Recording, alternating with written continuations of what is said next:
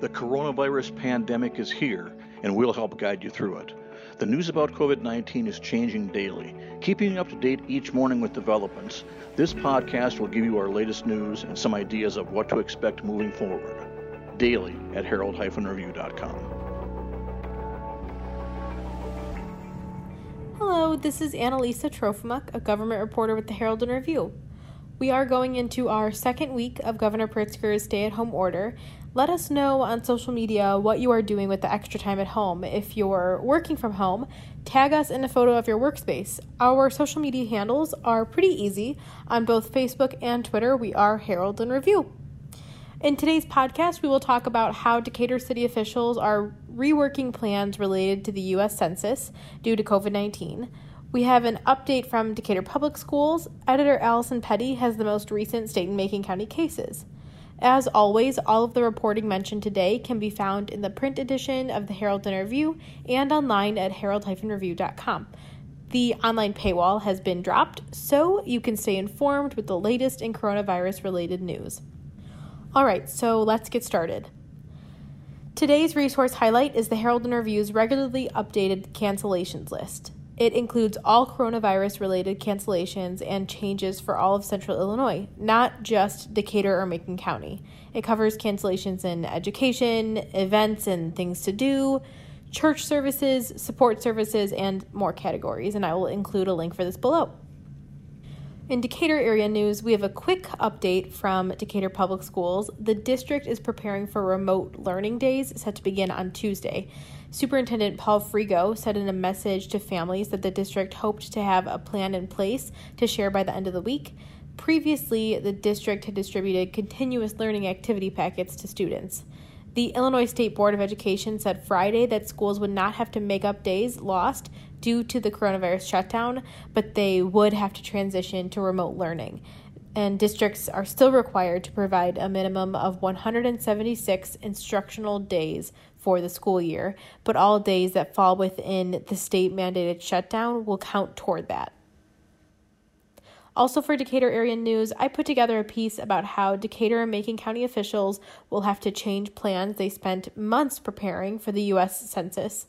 The census, which happens every 10 years, is already underway.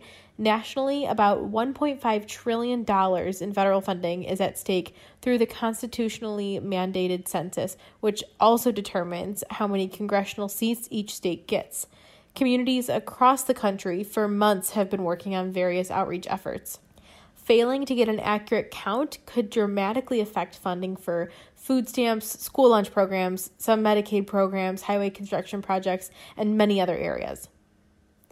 The Decatur population in 2010 was counted at 76,122 people, but it is estimated to be around 70,000 in the new count, according to a city council memo. The city could get 171,000 $1,540 less each year for every 1,000 people lost, city officials have said. The city last year began annexing properties into the municipal boundaries to help offset the loss. The Census Bureau estimates 35% of Macon County residents had taken part in the census via phone, mail, or internet as of Thursday, the most recent period for which data has was available on Saturday. The rate was 33% for Decatur, the same as the states. In Decatur, over 100 people signed up to work for the census, which originally meant starting in April, they would go door to door counting residents in their neighborhoods. Now the plans are up in the air and officials are working on alternatives while the door to door visits will be delayed. This story includes more information about how COVID 19 impacts the U.S. Census and how Decatur officials will rework how they will reach the homeless population in Macon County. You can read this online at herald-review.com. Also, residents can take the census online by mail or through in person counts. For state news, Governor Pritzker and health officials announced 1,105 new COVID 19 cases Sunday, bringing the total to 4,596. The Illinois Department of Public Health says there have been 18 additional deaths, bringing the statewide total to 65. Editor Allison Petty reports the cases exist in 47 of the state's 102 counties. The ages of cases range from younger than 1 to 99 years. Pritzker on Sunday said the state has ramped up testing and can now perform about 4,000 tests per day. He said the state is working to increase its capacity to 10,000 tests per day. Testing is crucial to understand the spread of the disease and how well interventions are working, he said.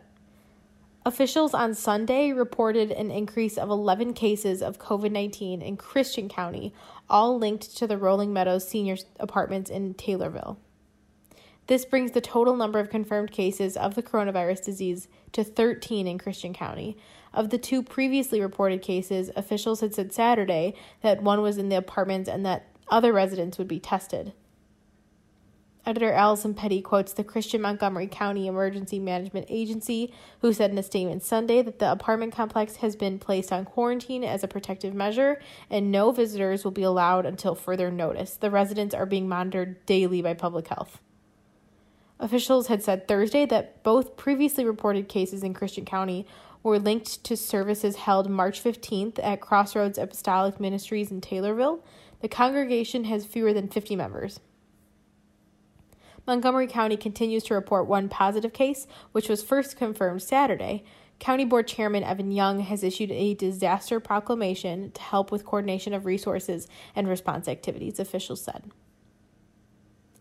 So there are really no new developments for Macon County, but according to the Macon County Crisis Communications Team, which is made up of local government and health officials, as of Sunday, 23 tests have been completed in Macon County, and 10 test results for COVID 19 were pending, with two positive results and 11 negative results.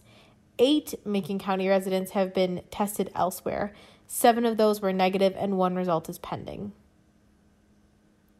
So that wraps up today's podcast. If you are looking for more widespread coverage, we have a plethora of articles on how COVID 19 impacts business owners, nursing homes, public transportation, and a bunch more stories.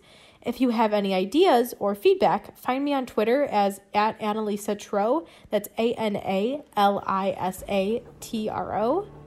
If you haven't already, take a look at our subscription options. Subscriptions allow us to keep doing what we're doing. Our online subscription currently only costs $3 for three months. Thank you so much for listening, and we'll see you next time.